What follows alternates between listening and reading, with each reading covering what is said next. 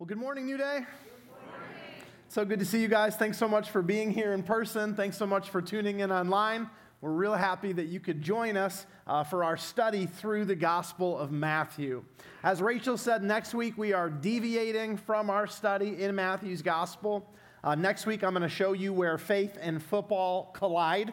Uh, I have a very simple gospel presentation. Uh, I'll be using uh, different lessons and illustrations from football to communicate the gospel. And again, it's just the perfect kind of week uh, to bring a friend, a neighbor, a coworker, uh, or a loved one to church for the first time with you. It's going to be absolutely epic the entire day. So I hope you can be here next week or tune in online. It really is going to be great. but again, today we continue our study through Matthew.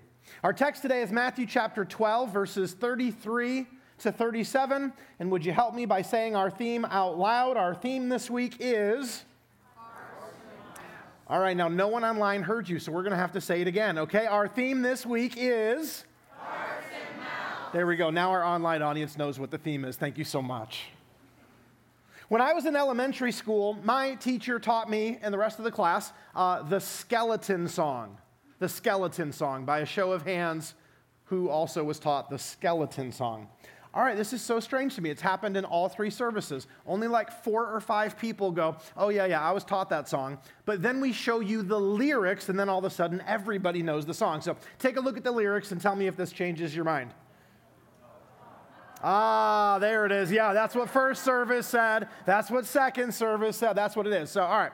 Now, listen, this is, this is our, our most uh, taciturn service, okay? It's the quietest in third service, okay? Um, but I need you to not be taciturn. I need you to not be laconic today. Uh, I, I need your help because here's what we're gonna do we are gonna sing this song out loud. All right, is anyone willing to help me with the song so I don't look as much of a fool up here on stage? Yeah, j- three of you. Great. Thanks a lot. Thanks a lot. Thanks a lot. All right, help me out if you don't mind. Those of you at home, you can sing along too. Here we go.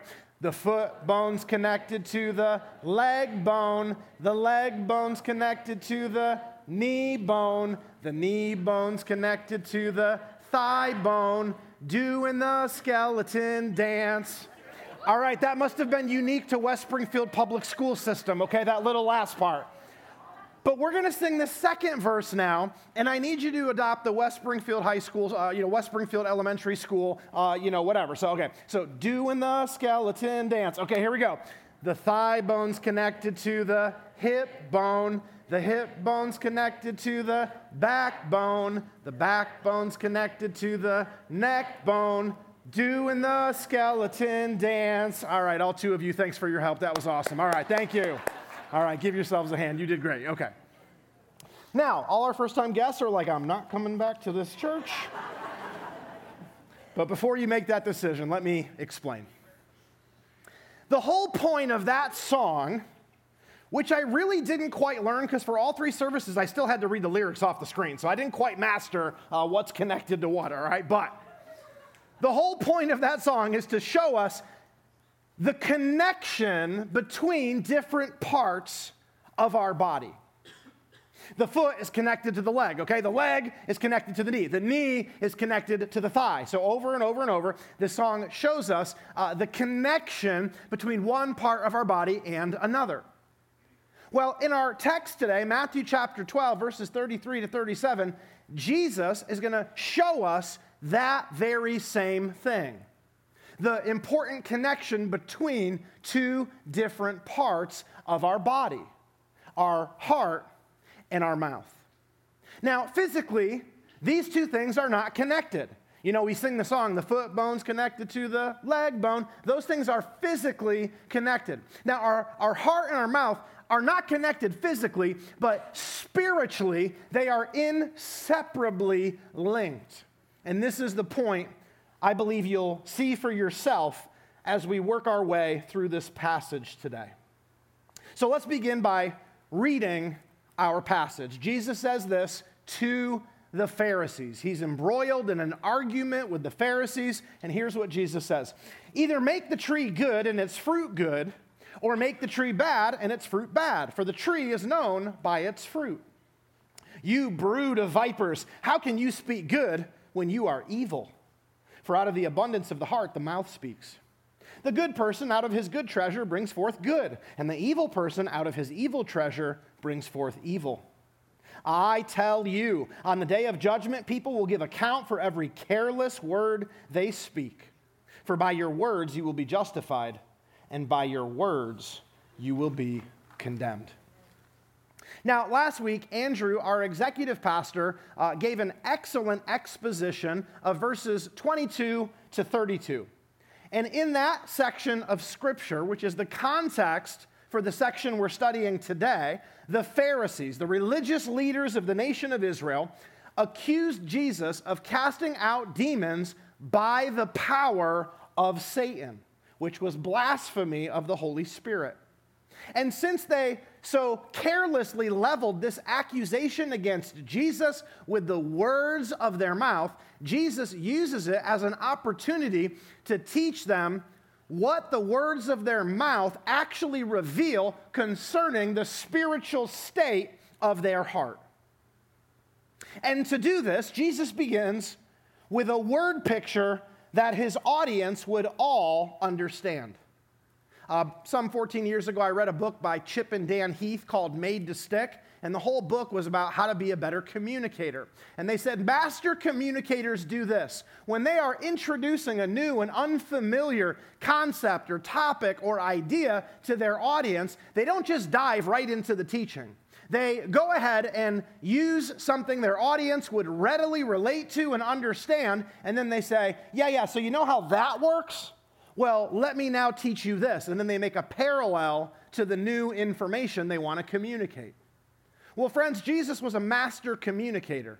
And even though Chip and Dan's book didn't come out 2,000 years later, uh, the contents of that book were already known to Jesus. And so this is the approach that he takes in his teaching. He begins with something his audience, which was comprised primarily of farmers, would have readily understood an illustration that comes from a fruit tree.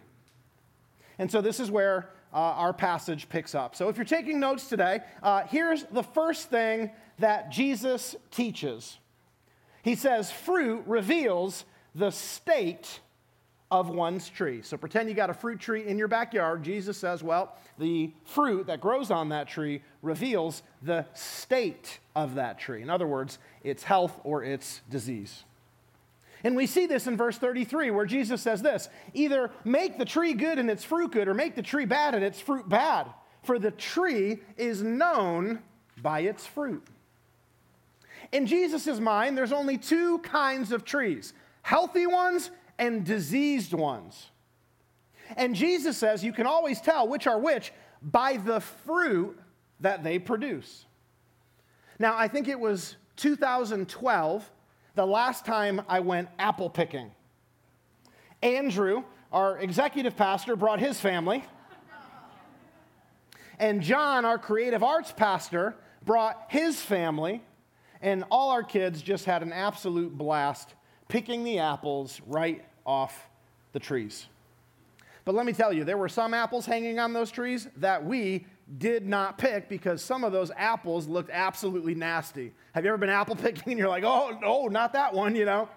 Let me go to a different tree because some of the fruit looked nasty. And friends, that's because, like the human body, um, the body of a tree is prone to many different diseases. For example, there's apple scab caused by a fungus that makes the fruit look like this.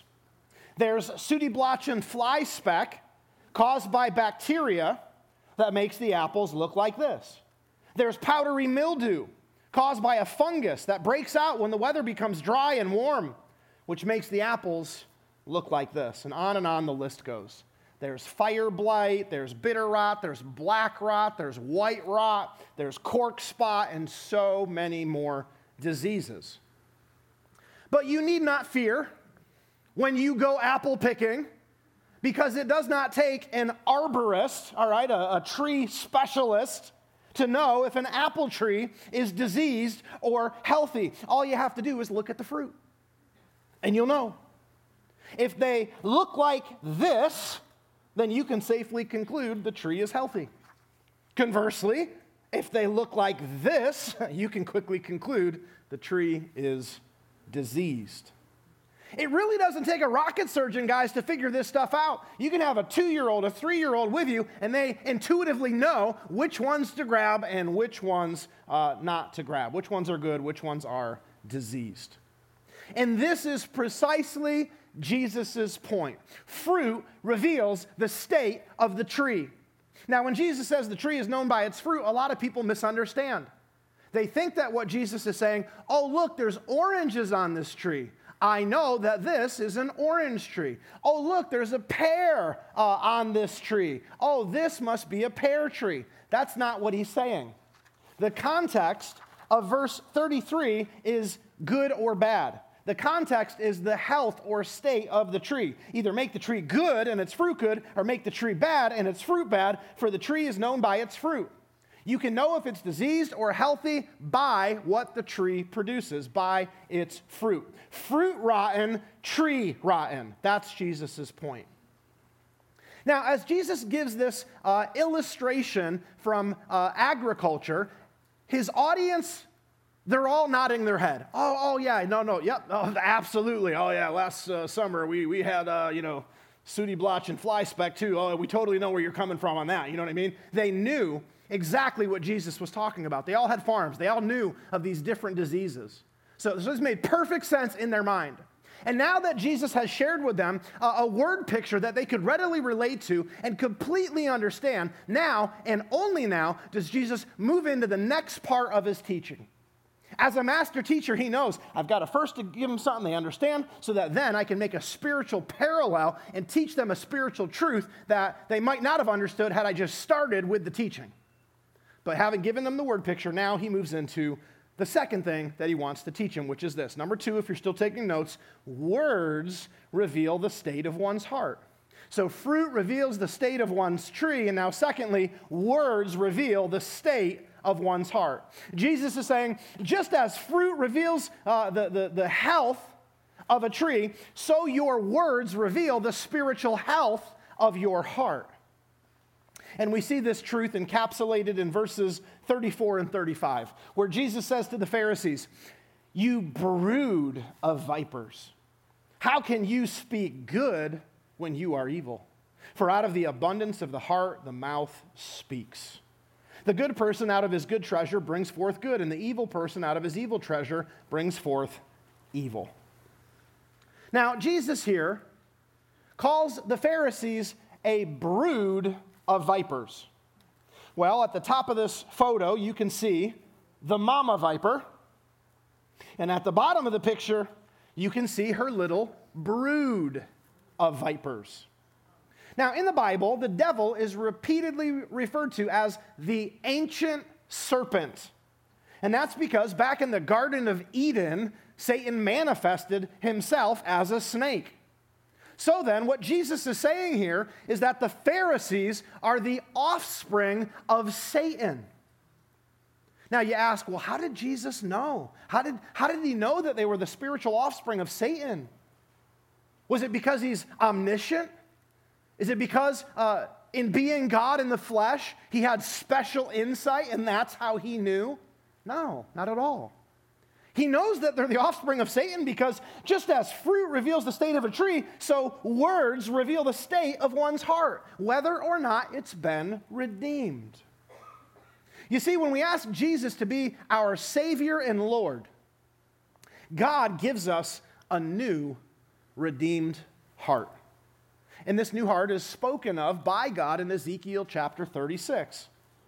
Here, God says, I will give you a new heart, and I will put a new spirit in you. I will take away your stony, stubborn heart and give you a tender, responsive heart.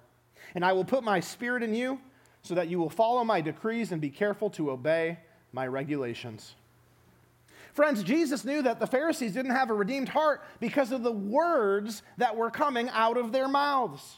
In response to Jesus casting out demons, the Pharisees said, Ah, oh, well, it's only by Beelzebub, the prince of demons, that this man casts out demons. Now, friends, a redeemed heart could never say such an evil thing. A redeemed heart could never attribute to Satan the very work of the Holy Spirit.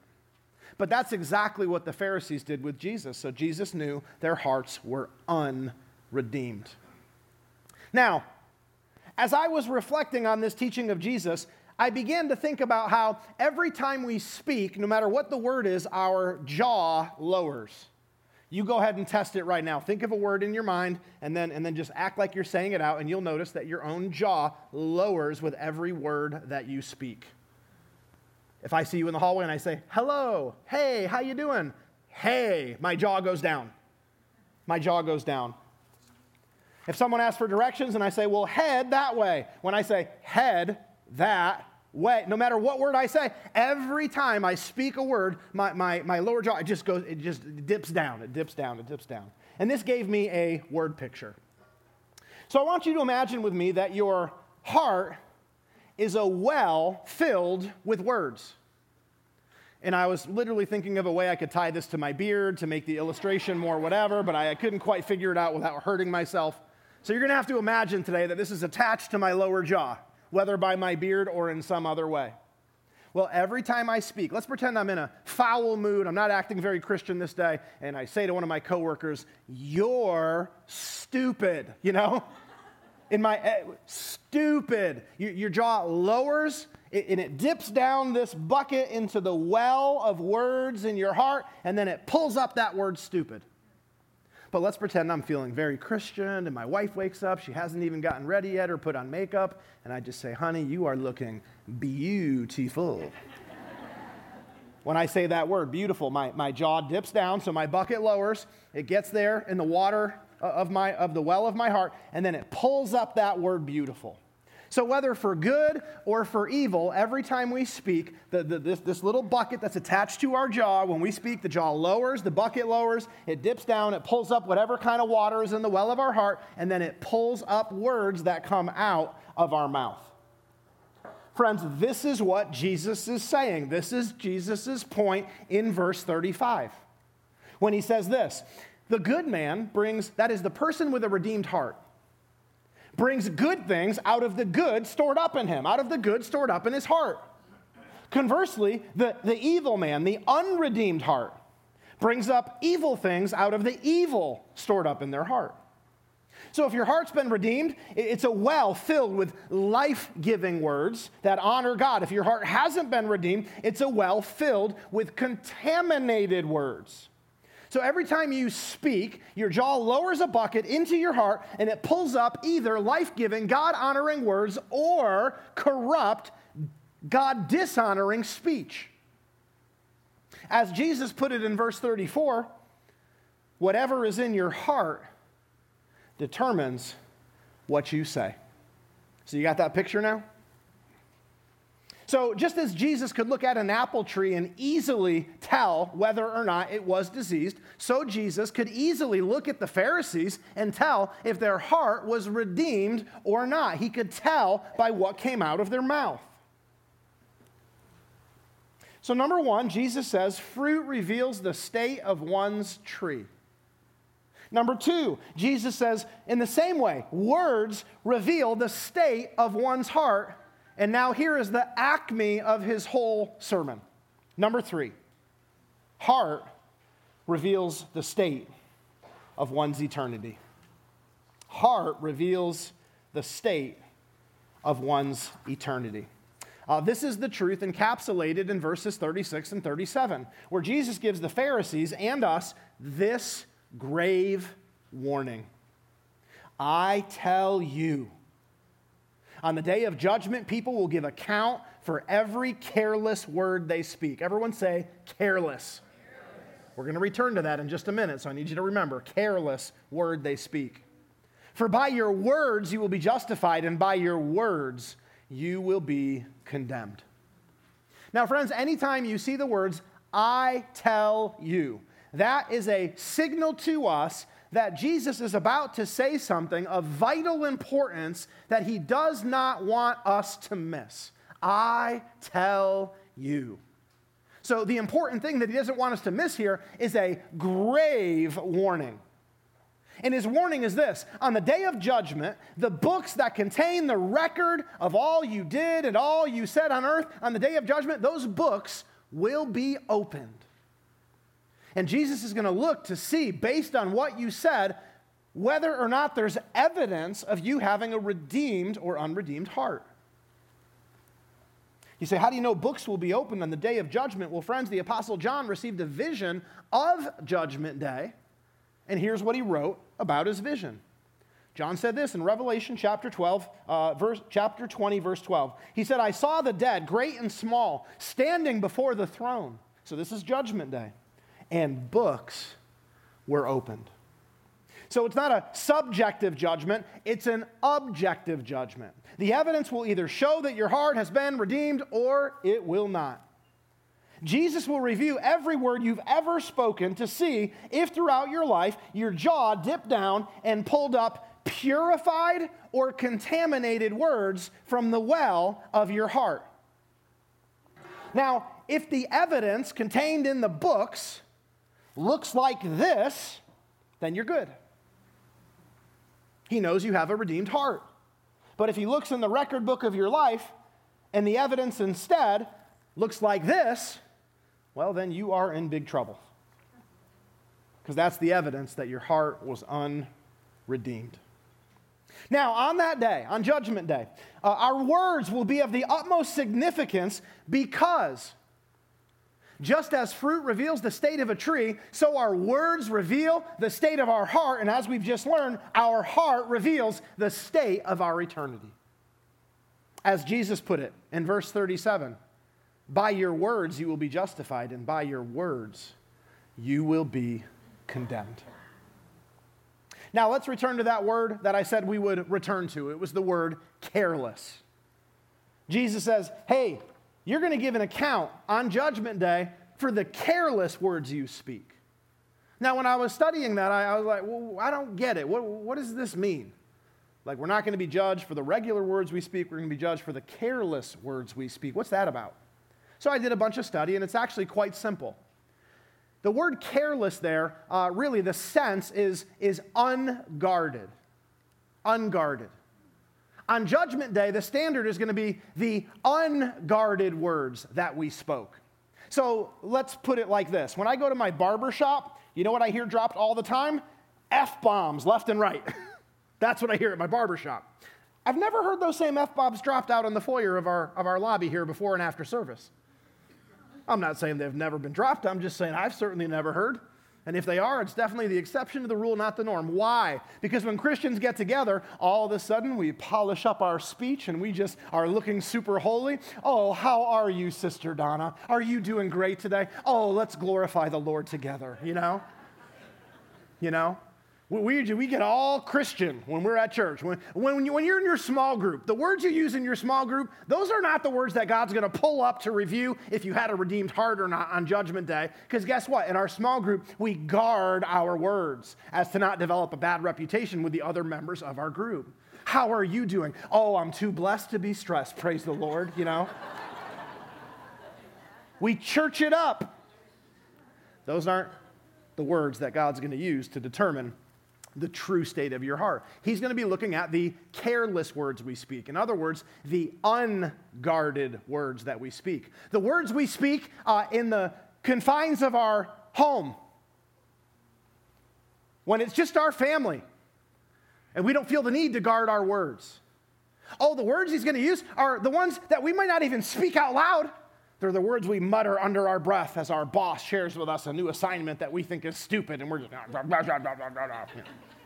and we're just saying that in our heart or under our breath.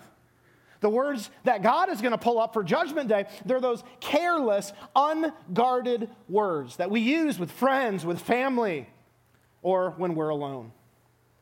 He's going to pull up the words we speak when we're not concerned about keeping up appearances, because these words reveal the true you and the true me.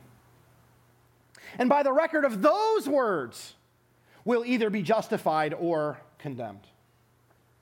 Now, friends, I want you to understand that we are justified in God's sight. We are made right in God's sight. We make our peace with God solely based on faith. That's the clear teaching of Scripture. Yet, Jesus here says something that at first glance is kind of confusing. By your words, you will be justified. By your words, you will be condemned. if we didn't take into account uh, the rest of teaching in Scripture, we might think that we are justified by works, by the words that we speak. But that's not the case. You have to take Jesus' entire teaching here into account to properly understand verse 37. Jesus has just said, Fruit reveals the state of the tree, your words reveal the state of your heart, and your heart reveals the state of your eternity. So when he says, by your words you'll be justified or condemned, it's very easy to understand. He's saying, I'll look at the record of your words because your words reveal the true state of your heart, which can only be justified by faith and faith alone. So don't be confused. Uh, Jesus is not contradicting uh, other uh, teaching throughout Scripture. So, friends, that's verses 33 to 37 in their original context um, in a nutshell. Uh, here's the summary um, in case you got distracted along the way, as I sometimes do when I'm listening to others speak. So let me just uh, summarize it all for you once again. Jesus is saying this in the same way, and we're going to personalize it now. In the same way that fruit reveals the state uh, of your tree, so your words reveal the state of your heart. And that's important because your heart reveals the state of your eternity. Now, friends, as far as application goes, it's actually quite simple because Jesus in our passage used this phrase, I tell you. And so that signals some kind of grave warning. And anytime we read a passage where there is a warning, the application is always to heed that warning. So that's the application today. We need to heed the words of Jesus. And fortunately for us, Jesus has done us a real favor in explicitly telling us um, how to heed his warning. So look again with me at verse 33. Jesus says, Make the tree good. That's the application right there. That's, that's the, the answer to this whole thing. Make the tree good. Let's go back to the illustration of the diseased apple tree, okay? So if your tree is suffering from uh, apple scab, if your tree is suffering from apple scab, uh, all you need to do is apply a commercial fungicide to it every two weeks come spring once the buds begin to emerge. And if you simply treat it every two weeks uh, at the beginning of spring when the buds begin to emerge, you eradicate the disease and the tree returns to a state of health. Likewise, if your tree is suffering from sooty blotch and fly speck, all you need to do is prune your tree, and this prevents the bacteria from spreading. So if your tree has that disease, just prune the tree.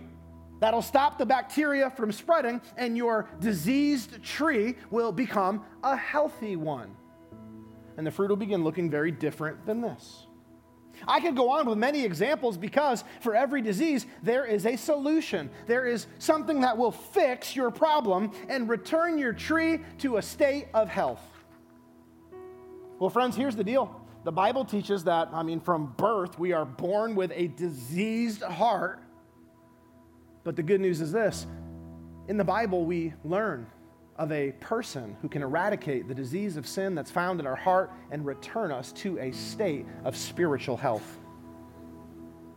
Some people mistakenly think that little babies, oh, aren't they so cute? Look at the little baby, it's so wonderful. Oh, this is a this is a good little person right here. And it's so sad that as they get older, they're introduced to bad things that corrupt their little hearts.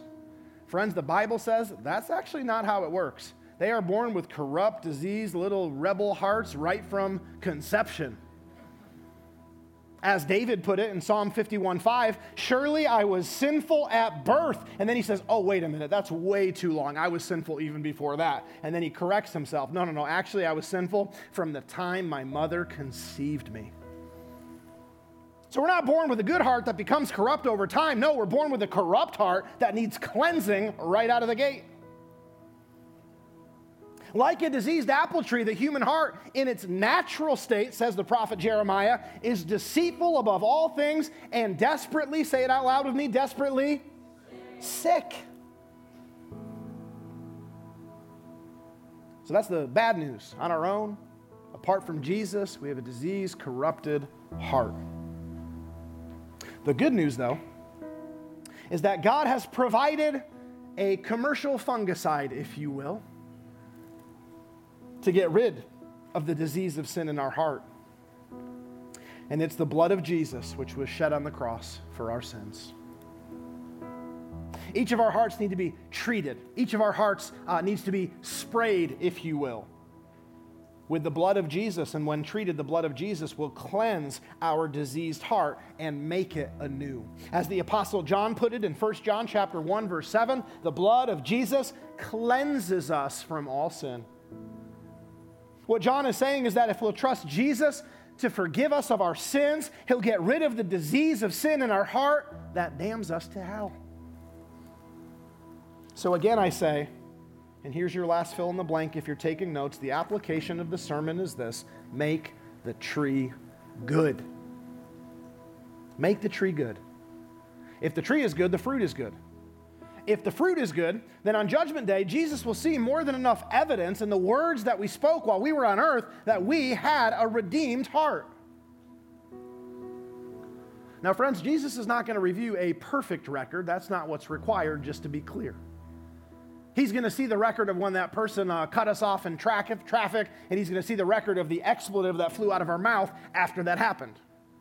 He's going to see us doing that home improvement project. We watched a YouTube. We thought we were Mr. Fix It, and we, he's going to see how we smashed our thumb with that hammer, and, you know he's going to see what, what came out of our mouth as a result. But, friends, if you've truly been redeemed, then Jesus will see that instances like that were the exception to the rule versus the norm.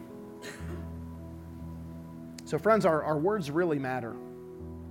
The Apostle Paul says to all who have been redeemed by the blood of Christ, let there be no filthiness, nor foolish talk, nor crude joking, which are out of place. Meaning, out of place for those whose hearts have been redeemed. He says, no, instead, do this with your mouth. Instead, let there be thanksgiving. If your heart's already been redeemed, then Jesus is looking for us and, expecting from us to act in accordance with our new nature. Our old corrupted heart led us to talk in a filthy manner, led us to talk a lot of nonsense and foolishness, and led us to, to make crude jokes. Before coming to faith in Christ, when we went to talk, our jaw lowered its bucket into the dirty well of our heart and pulled up corrupted speech. But now that we have a new heart, now that we have a cleansed heart, when we go to talk, our jaw should lower its bucket into the clean well of our heart and pull up clean speech. Again, none of us will be perfect with this, not on this side of eternity anyway. But our aim should always be that the words of our mouth would give testimony to God to other people as well as to ourselves that our heart has truly been redeemed. Because it's our word that reflect the true state of our heart. And it's our words that will be evaluated on judgment day to determine where we spend eternity in heaven or in hell. Now, if you claim to be a Christian, if you claim that Jesus has cleansed your heart by faith, then filthy talk, foolish talk, crude talk, really has no place in your life.